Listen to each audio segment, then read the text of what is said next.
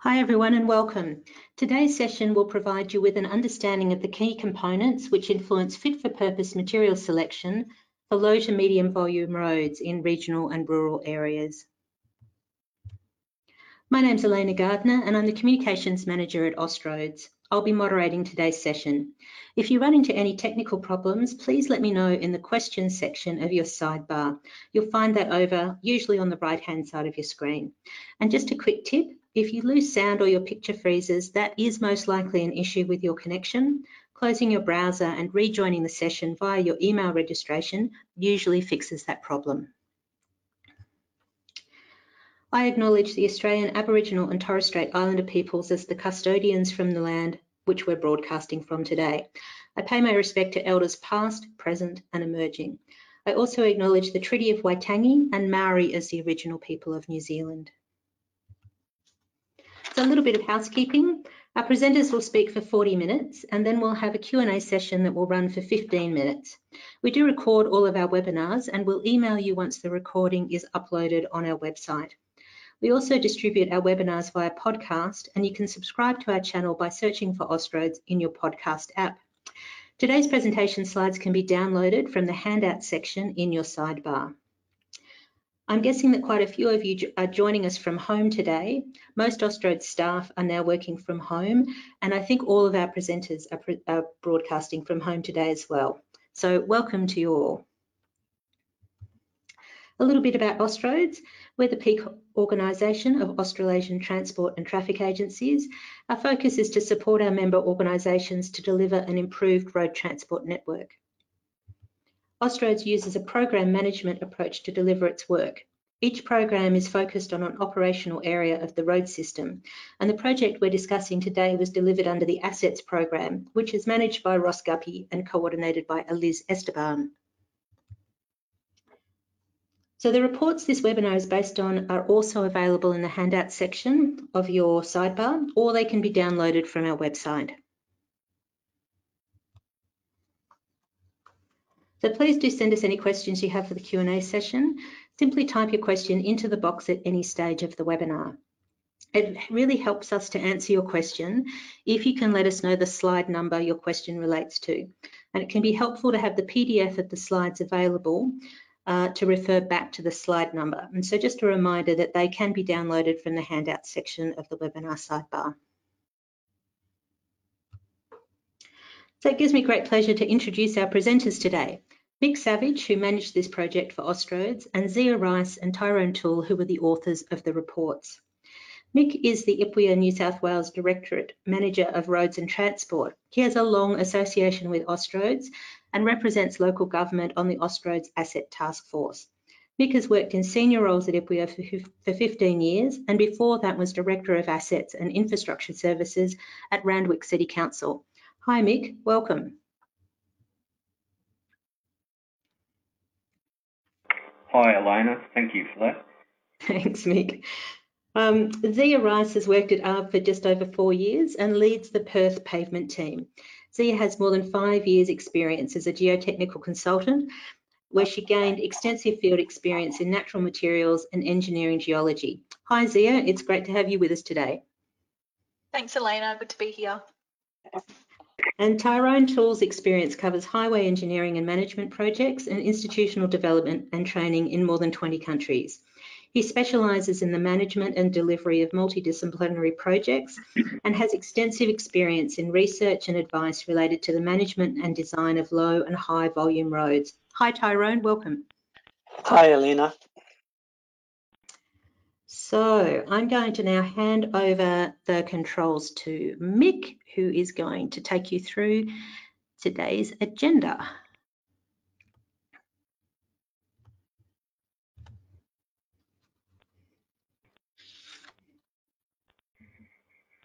Thanks again, Elena.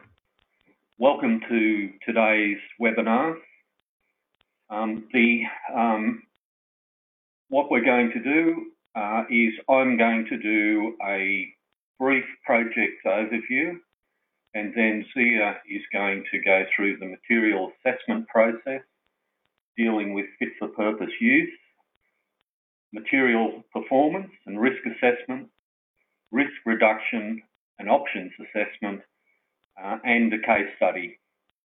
Following that, Tyrone will look at life cycle costing, and that will include levels of service, road performance models, economic costs and option selection, as well as a further case study.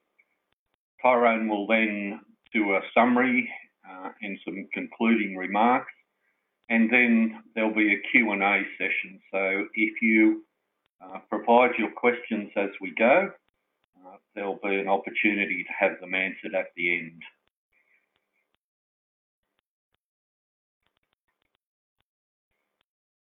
So these are the project aims, but it's a bit of background. Councils have used marginal materials over a long period of time and have frequently produced good outcomes on low volume roads. Many councils operate gravel pits around their council areas, but determine the suitability of materials by, by trial and error.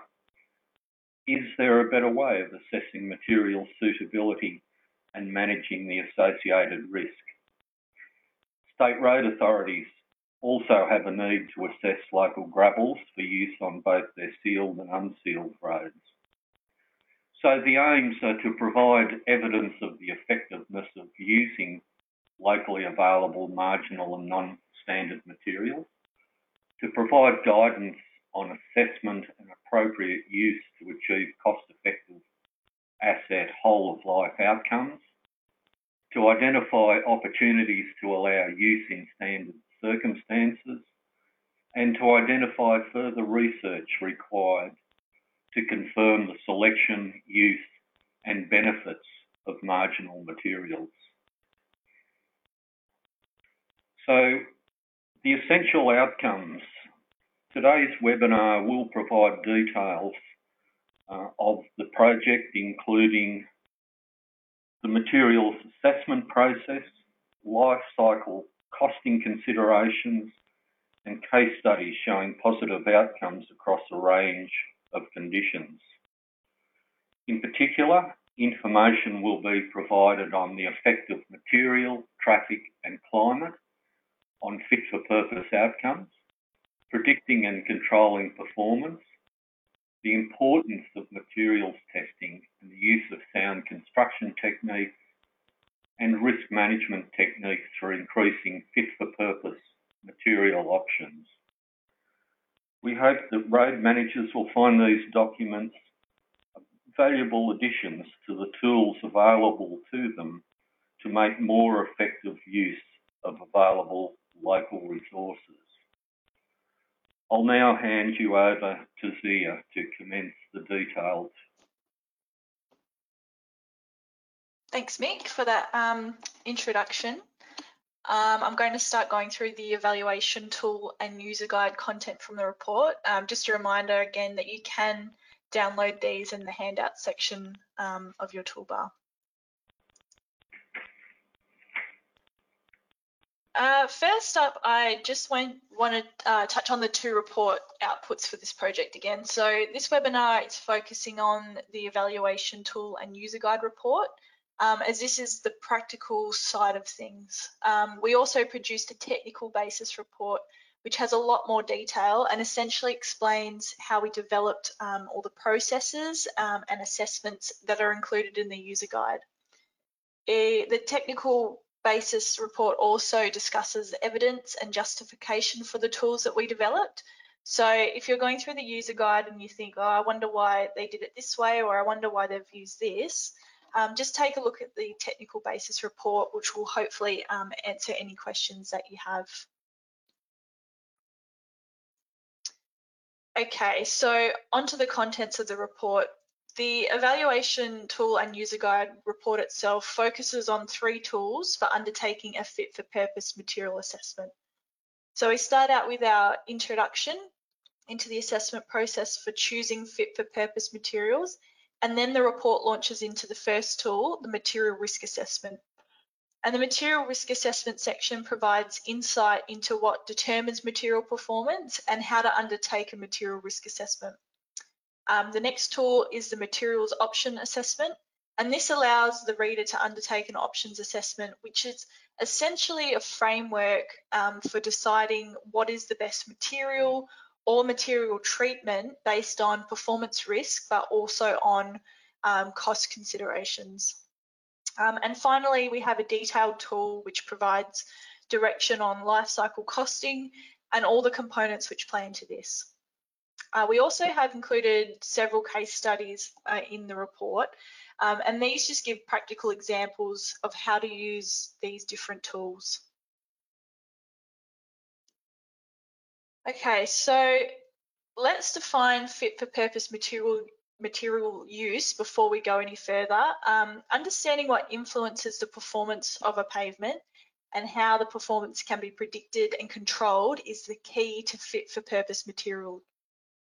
It requires having an in-depth understanding of material properties, the operating conditions, which include traffic loads as well as climate loads, especially moisture, and finally the life cycle cost component, which includes things like level of service targets, road user costs, um, and maintenance and rehab intervention throughout the asset life. So by accounting for all these um, components, we can ensure we choose or use a material which is fit for purpose. Okay, so just a quick overview of the assessment process. Like I've just talked about, a fit for purpose material depends on material characteristics traffic, moisture and climate, and life cycle cost constraints, and all these parts interact. So the assessment process, which is made up of three tools detailed in the user guide report, essentially takes the user through each of these major components to obtain an output for each, and then you know shows them how to put them all together to get that fit for purpose outcome. Going into the first tool now, we have the material um, risk assessment. And the first part of this tool is understanding what influences material performance or material performance mechanisms. So the figure on the slide, um, which is also in the report, you can uh, see our little call out boxes at the top um, if you want to follow along in the actual report PDF. Um, this aims to visually demonstrate how material performance is influenced by traffic, moisture, and material properties. So as traffic and moisture loads increase, the risk of poor material performance also increases and material properties become much more critical. So as moisture increases on the y-axis um, in this figure, material properties such as permeability and plasticity characteristics become much more important and need to be constrained. For traffic um, along the x-axis, grading properties become more important as a good grading provides stability and durability for our material. So the higher the traffic, the more important it is to have the correct grading. So when we have a combination of moisture and traffic, we need to think about all of these material properties if we want to ensure or predict material performance. Um, and I think it's important to note at this stage that we can't always have a well-performing material. Um, so in the cases where the only option is to use a material, which in the design scenario conditions may have a medium or high risk of poor performance, we need to ensure that we've allowed for extra periodic maintenance or, for example, or that we've implemented moisture limiting designs such as sealed shoulders, steeper embankments and that type of thing. And this is fit for purpose use, not just making a material completely low risk we have to work with what we have and tweak other components to make it feasible. So the actual risk assessment which we developed is based on the performance mechanism idea captured um, in the figure from the previous slide. So to do this, we have a risk catalogue, which is the first um, table up on this slide now. And this catalogue allows us to select the right operating category. So if we have a high traffic and high moisture um, and we're dealing with a sealed road, we need to look at risk category S9.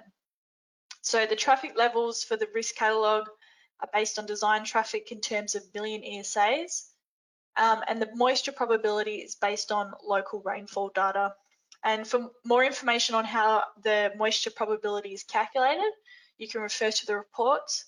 Um, but yeah, essentially we we've made it so that you can calculate this based on the downloadable data from the BOM website.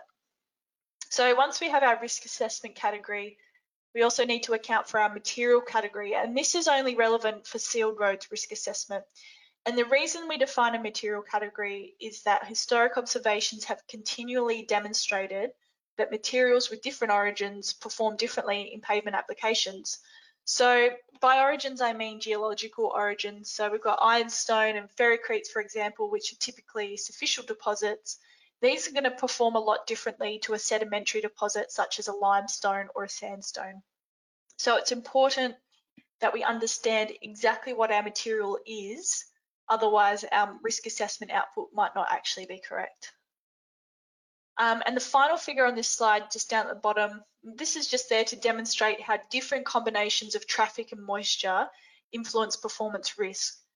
So when we're talking about low to medium traffic applications, as we are in, in this project, um, when we're when we're dealing with non-standards and naturally occurring materials, moisture is much more detrimental to material performance than traffic. So the red shading demonstrates um, design scenarios where a high level of management will be required to enable a fit for purpose outcome. So in other words, it's a lot harder. Um, on the other side of the spectrum, we have the blue category where most materials will be fit for this purpose. Uh, and that is, it's a lot easier to get good performance um, out of our materials. So we've selected our risk assessment category um, based on our load and moisture conditions. And if we're dealing with a sealed road, we've also selected our material category, either A or B. Um, we then undertake an assessment of the material using the risk assessment table in conjunction with common material properties. Um, and these properties are fines ratio, or FR, grading modulus, or GM, and weighted linear shrinkage, WLS. Um, and the reason why we've chosen these three properties is again detailed in the technical basis report, but essentially evidence shows that these are the best indices for predicting material performance in a pavement on a very um, simple level. So all you need for this is your, your particle size distribution and your plasticity.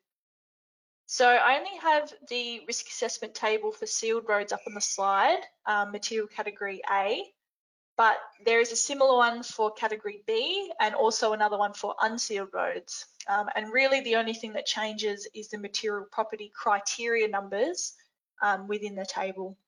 So you find your category in the assessment table. So let's say we're looking at um, risk category S9.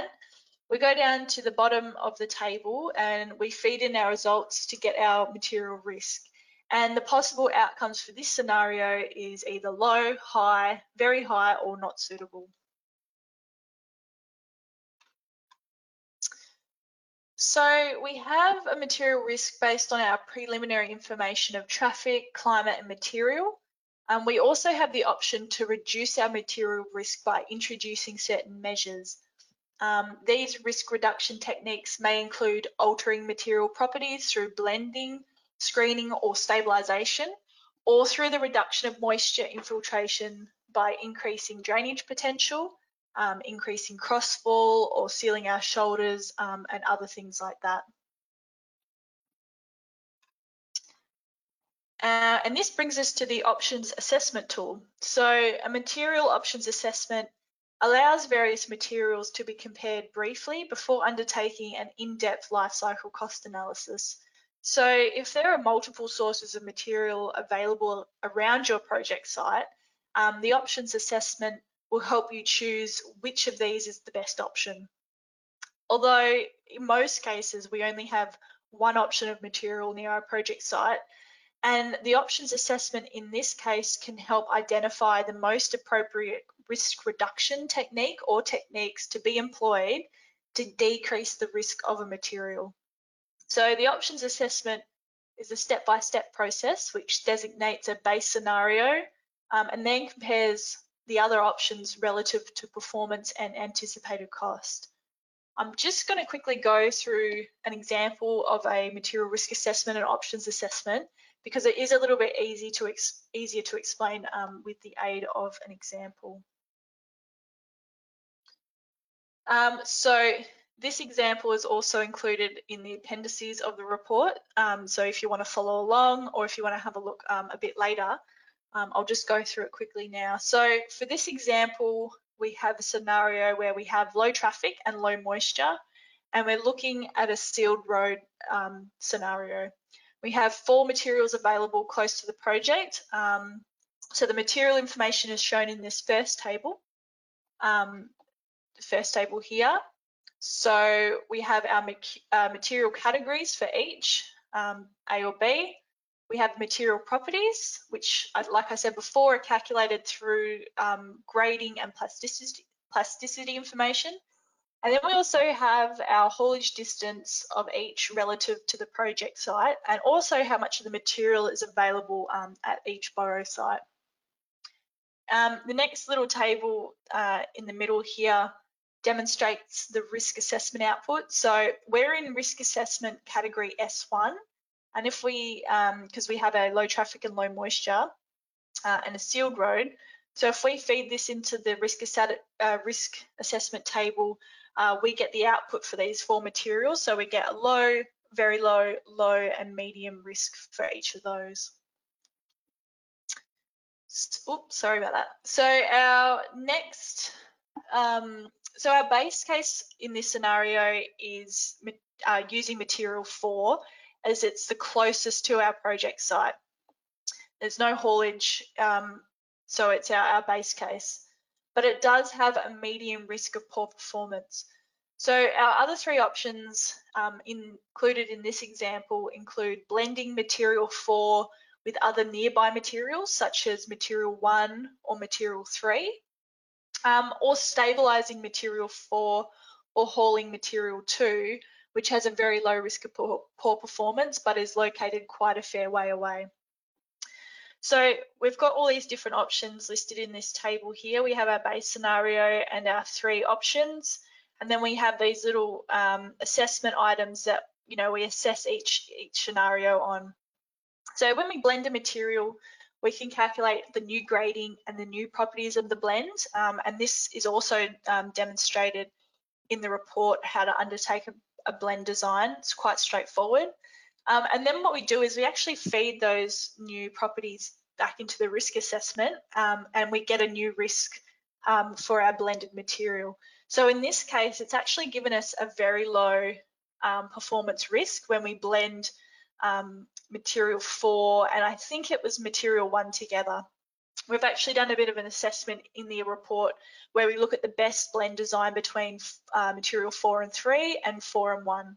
So with the blend, we have a very low risk of poor performance, which in turns means we have a very low maintenance cost over the life um, of the asset. But then there's going to be some extra construction costs um, not a huge amount, but from due to the plant needed to do the blending and also some haulage costs from um, hauling the material one or three, you know, um, to the project site to blend. So the same for stabilisation. Um, we need to look at the material properties, so material property four, and decide whether it's actually suitable to be stabilised and if stabilisation is actually going to make a difference to the performance. Um, in this case, material four doesn't really lend itself to stabilization. Again, there's more information um, in the example in the report. So the risk remains the same at medium. Um, and again, we need to think about the extra costs associated with stabilization, um, such as the actual cost of the agent itself and the extra costs from all the, the different plant that's required. Um, in this case, obviously, we don't have any haulage costs because we're using our close by material. Um, and our ongoing maintenance costs are expected to be medium due to the fact that our performance risk is medium. So our final option is our haulage option.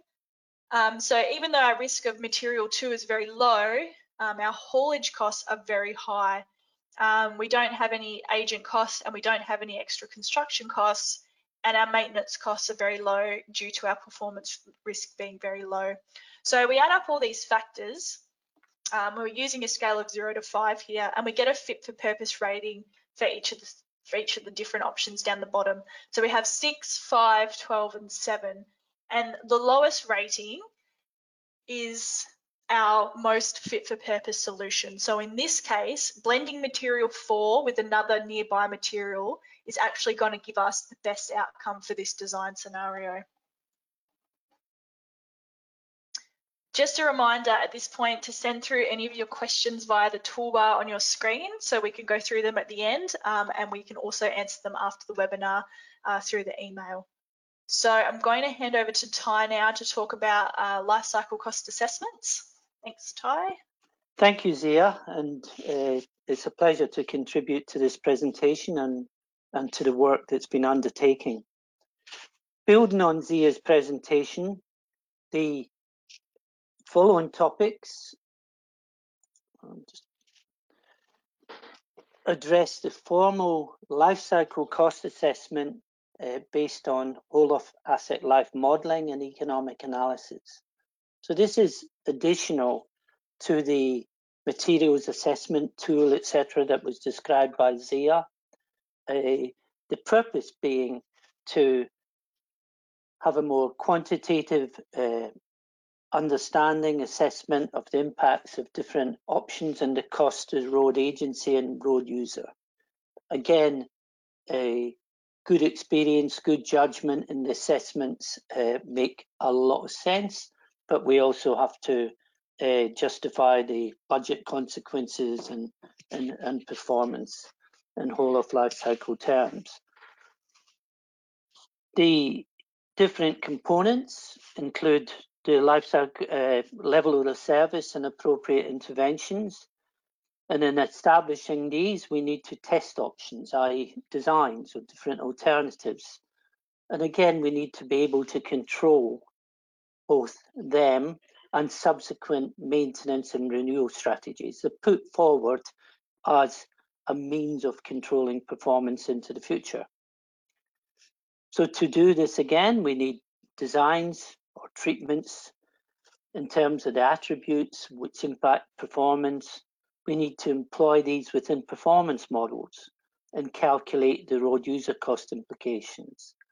So over on the right hand side, you'll see that well known, I usually call it the Goldilocks uh, diagram, where we're trying to formally minimize transport costs. We have maintenance standards. As those increase, as performance expectations increase, costs increase, the agency costs increase. But we also know that the unit cost to uh, individual road users uh, drops. Finding the sweet spot is what we're seeking. In maintenance and deficit type, deferred maintenance, backlog type situations, it's also interesting to know where we have a shortfall in budget, then an excess cost will occur. So our analysis is aimed at using such principles.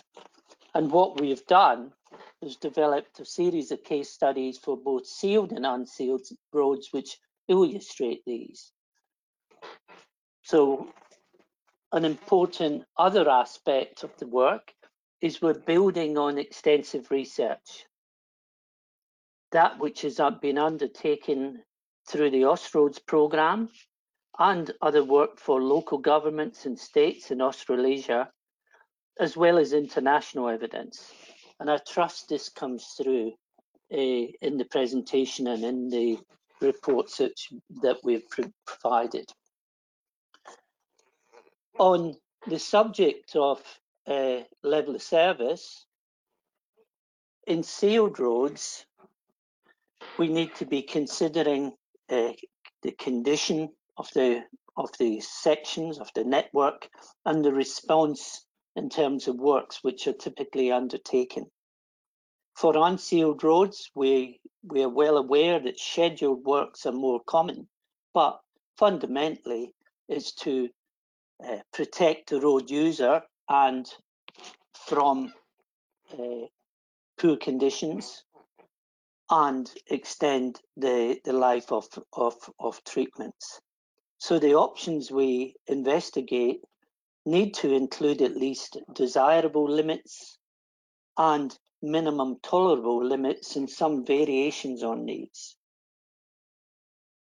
Again, so that we've got choices to help pick the sweet spot. The last point on, on this slide here, risk management. In reality, we need to manage roads which also become in poor condition.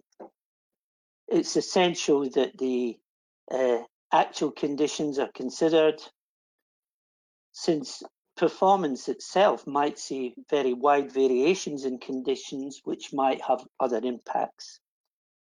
Some of these can include safety. And if it's compromised, how, how would it be accounted for?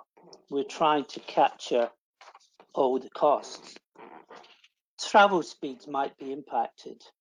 Again, restrictions on, on speed might be applied as a safety management measure. What are the minimum or holding treatments required to manage such conditions as an alternative when we're considering uh, different solutions?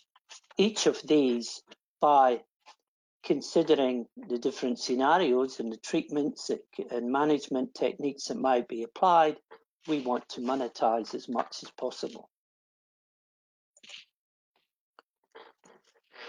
So on the life cycle based options assessment, similar in structure to what Zia described, the first point means consideration needs to be given to business as usual options, minimum, as I, as I mentioned earlier, and others.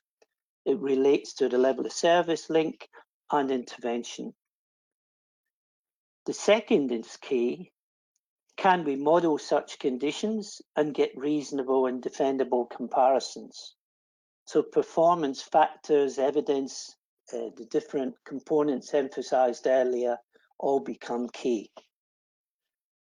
The costs, supply and upkeep.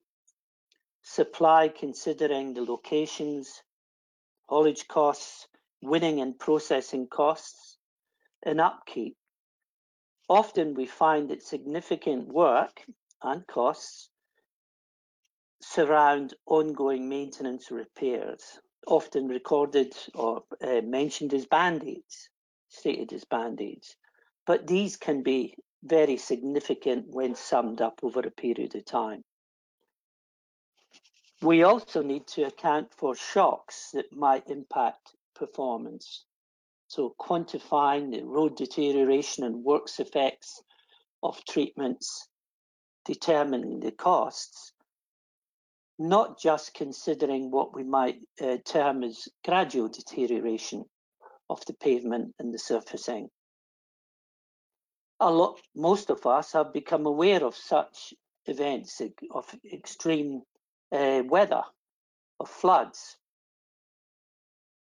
I guess one of the things that I've found from looking at historical records is this isn't new, but there's also projections that it could become worse, more severe, more extreme.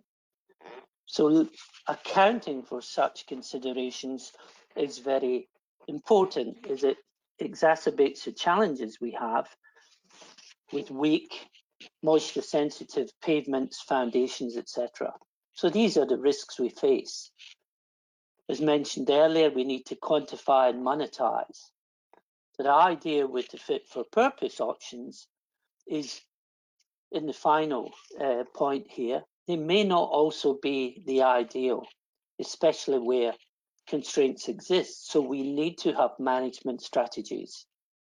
The aim is to reduce surprises. Let's try and cost them we have significant experience to draw on.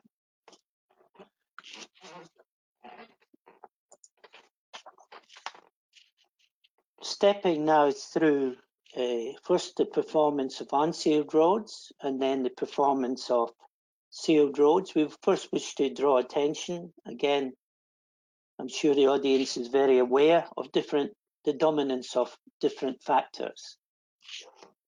In our materials and the pavements that we supply, the properties and thicknesses.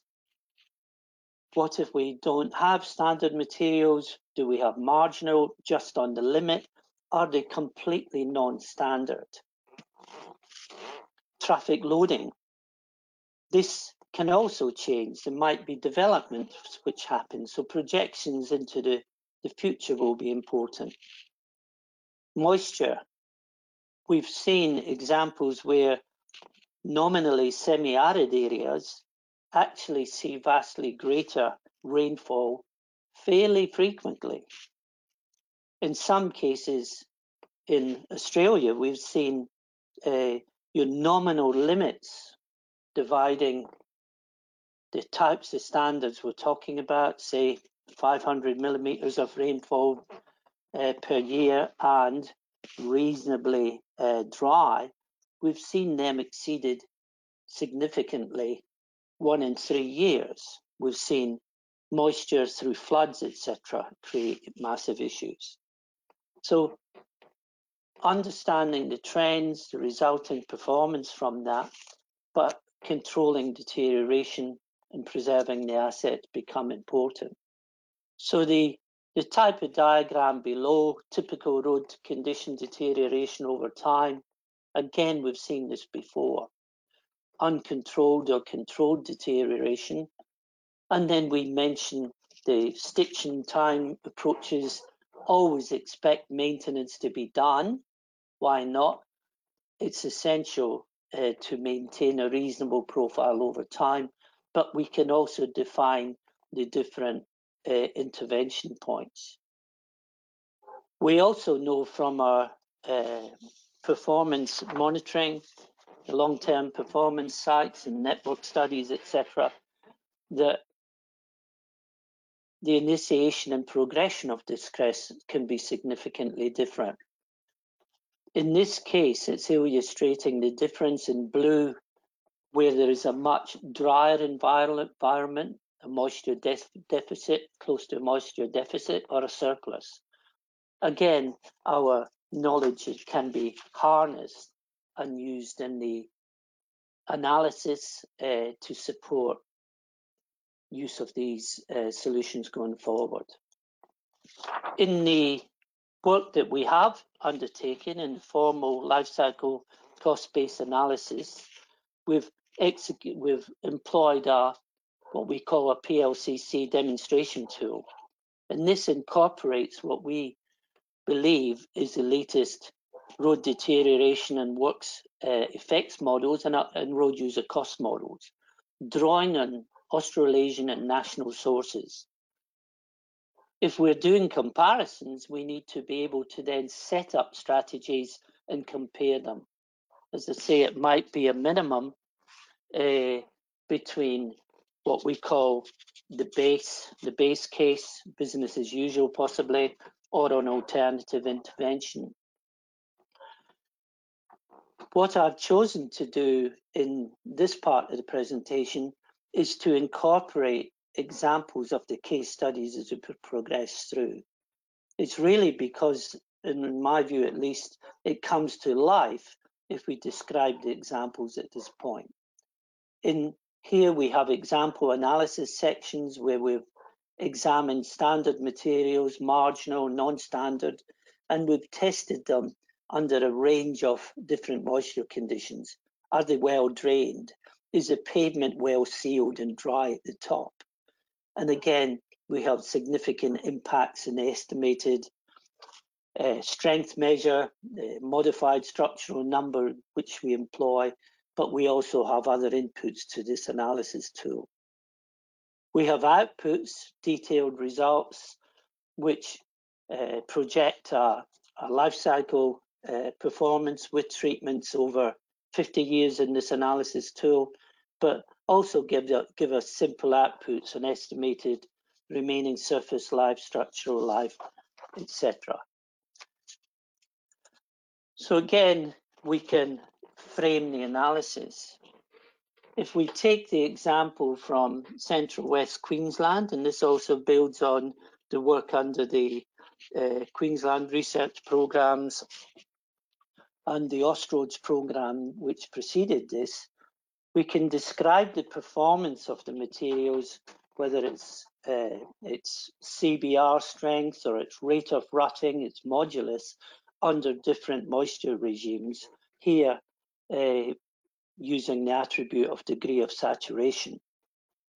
The materials at the top of the line here are very standard materials. They are still locally available, perhaps some distance from a site. The materials in the lower area can include clay sands, so the differences are very wide between natural uh, granular uh, gravels, processed rocks across to almost soils, and hence the large difference in performance. When we then uh, applied different factors, what happens under moisture, to very different uh, strengths and performance occurs, as is illustrated in this lower graph here. Some of the solutions will last a very long time, 40 years perhaps, some 20, much, some much less. How we keep them in service is often critical.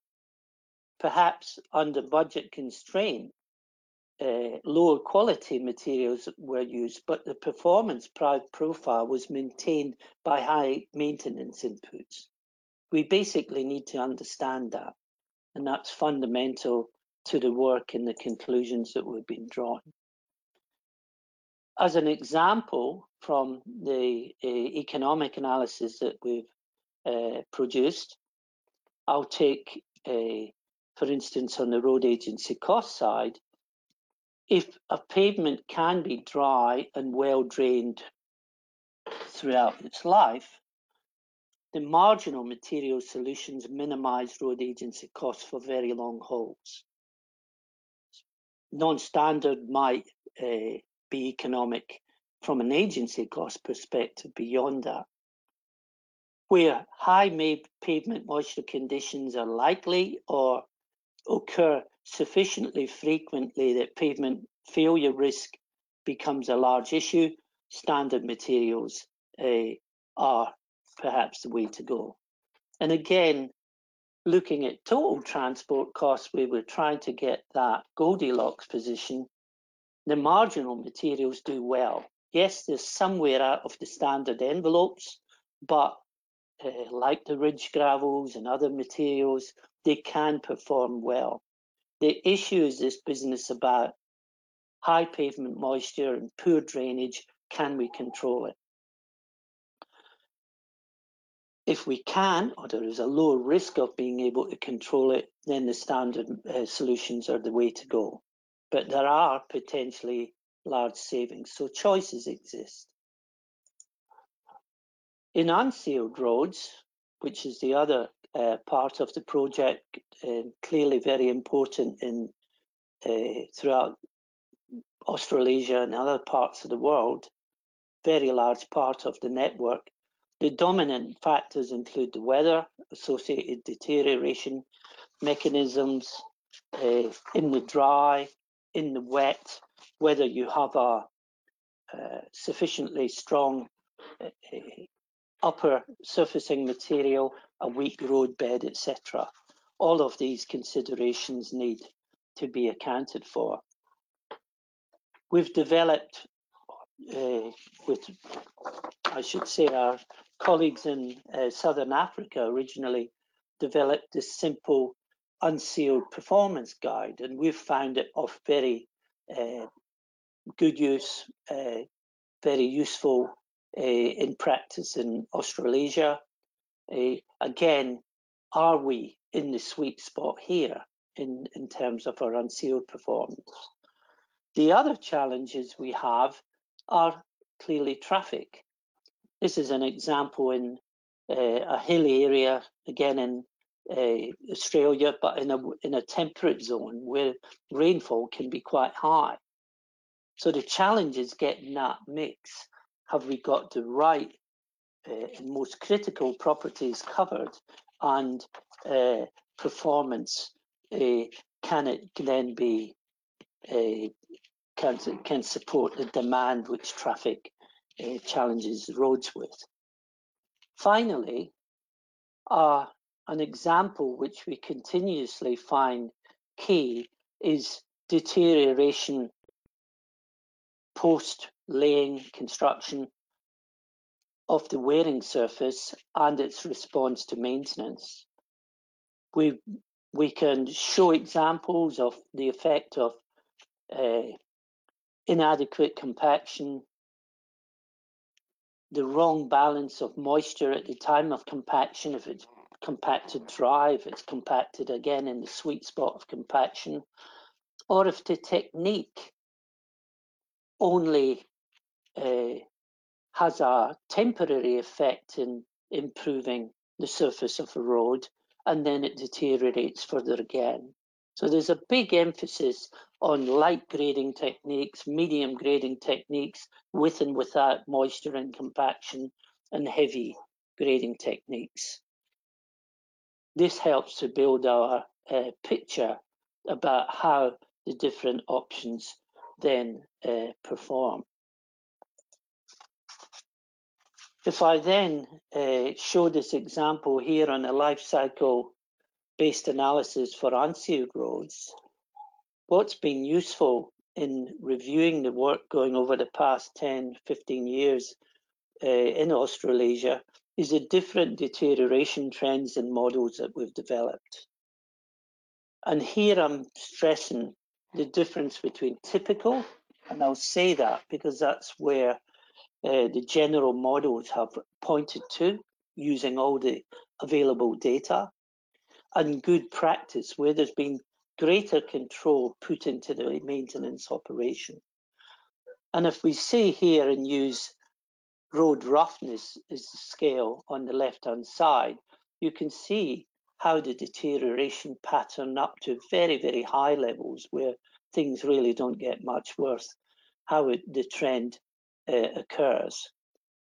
Whereas much more gradual deterioration, lasting conditions can occur where good practice, controlled, effective maintenance it takes place. Where cyclic maintenance has been done in this case, then it again leads to even better improvements. So one of the, the fruits of the research in the last seven or eight years has to really get a better understanding on the benefit of good maintenance, good construction, good selection and blending of materials. What we can do, and this is getting back to the uh, the Goldilocks example, is we can, by building up a matrix of different options, we can actually build that diagram uh, for specific frequencies of maintenance in a certain practice uh, we can estimate the total transport costs here. We can pick the sweet spot along here for different traffic levels.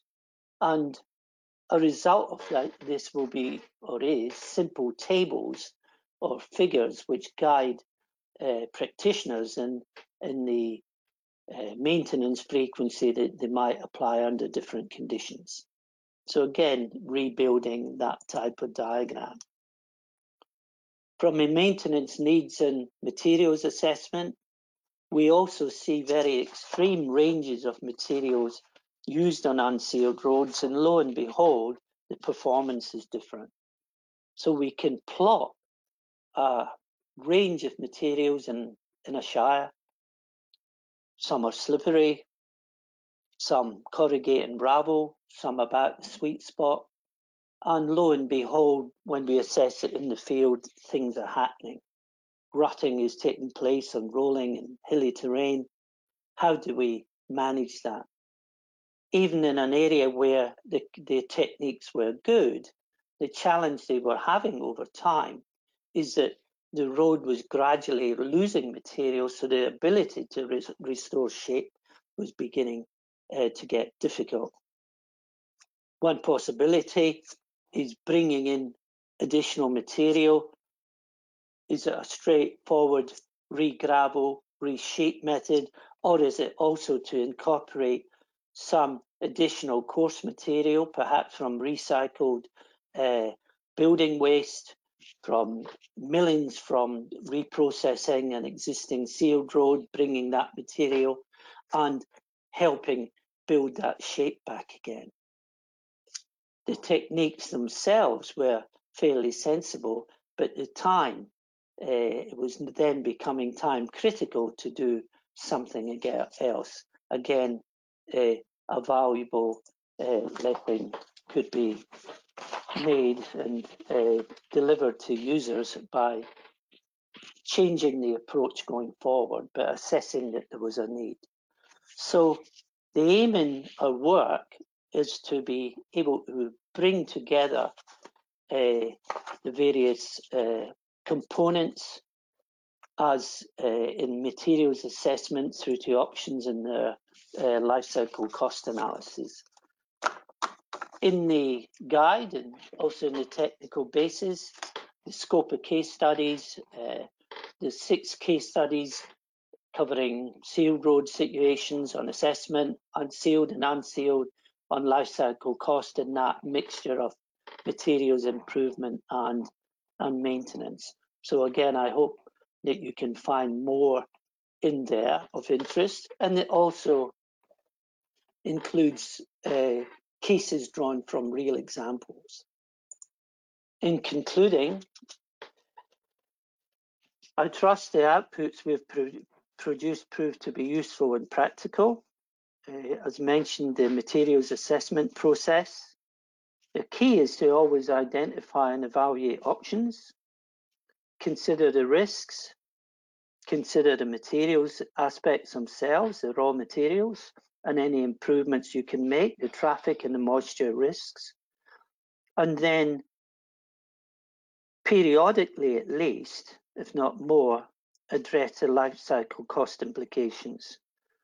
The final analysis we produce aims to provide some simple guidance, can be presented as uh, to inform rules of thumb, chart and table-based solutions, as well as uh, project-specific analyses and network analysis.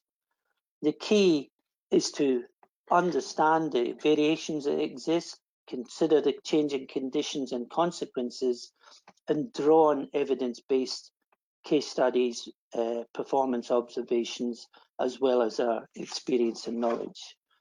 So we hope this is of uh, interest. It reinvigorates interest in this key area and it helps in building capacity.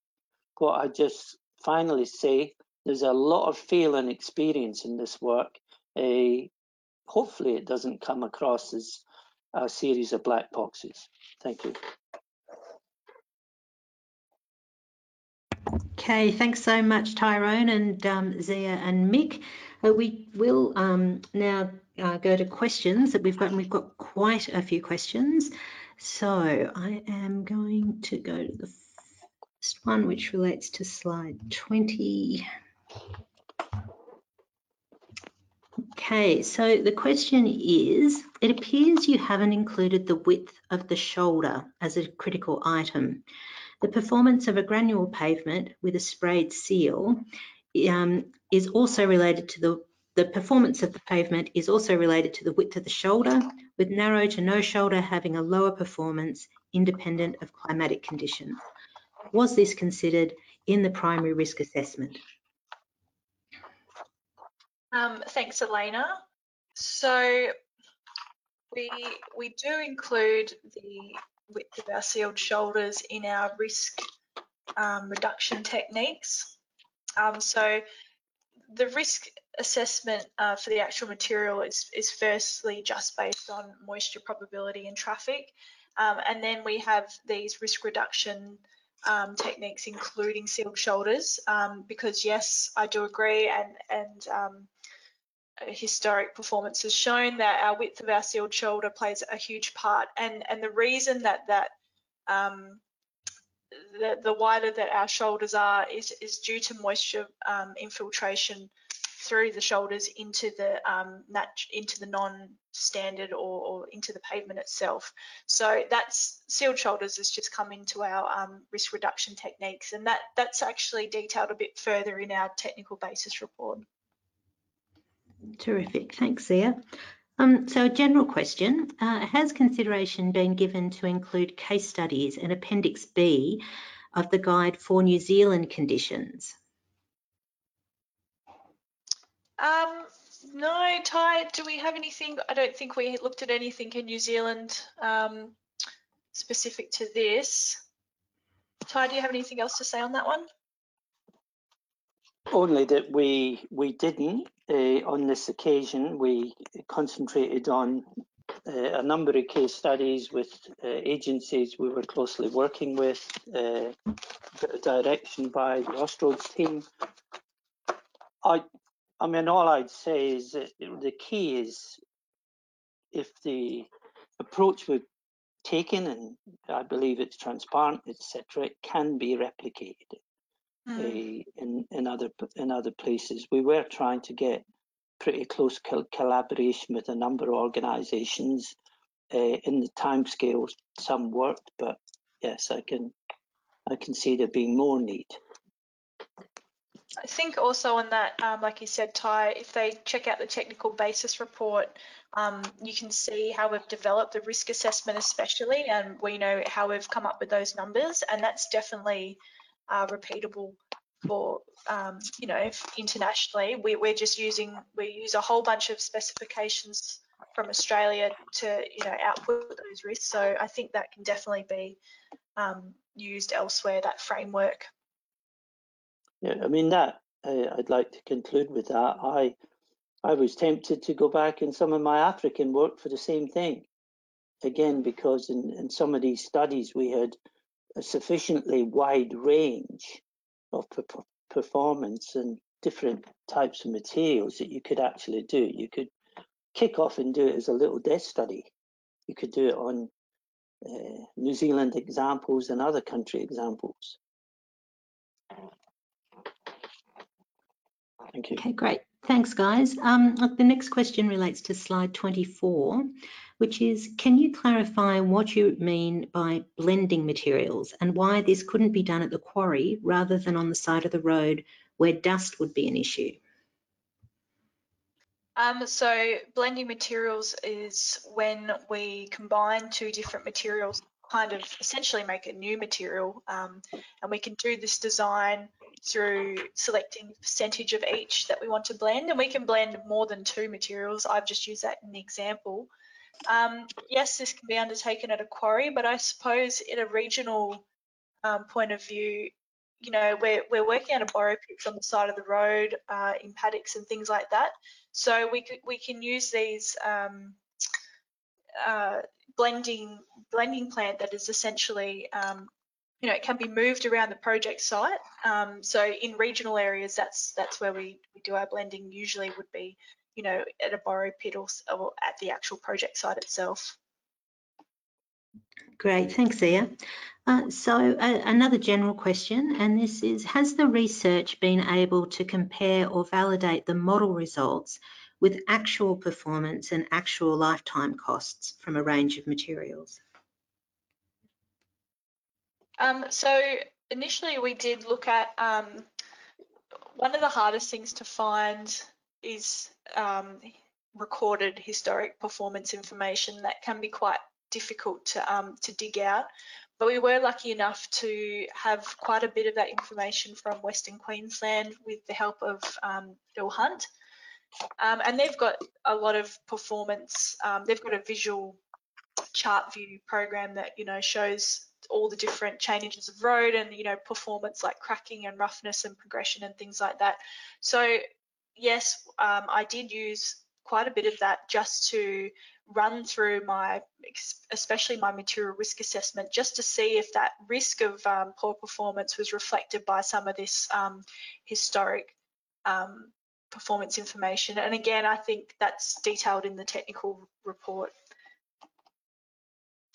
Great, thanks Zia. Well, look guys, look, I think that that brings us to the end of our session today. We're right on two o'clock.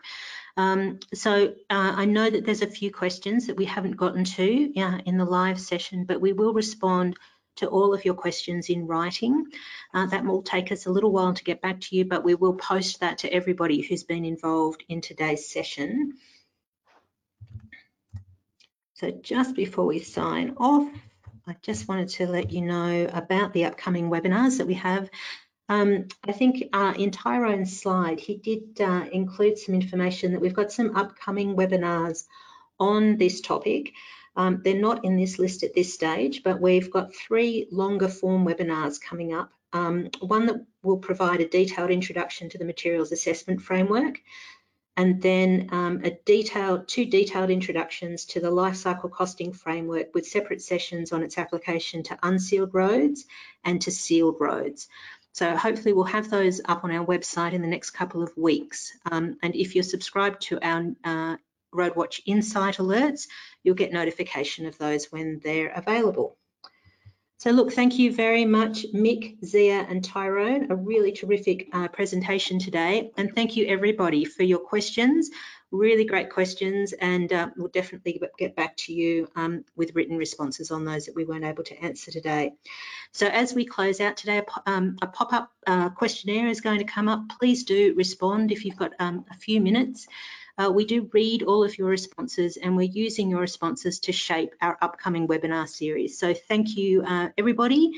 Um, and uh, I'll sign off and wish you all the best for an, an enjoyable rest of your day.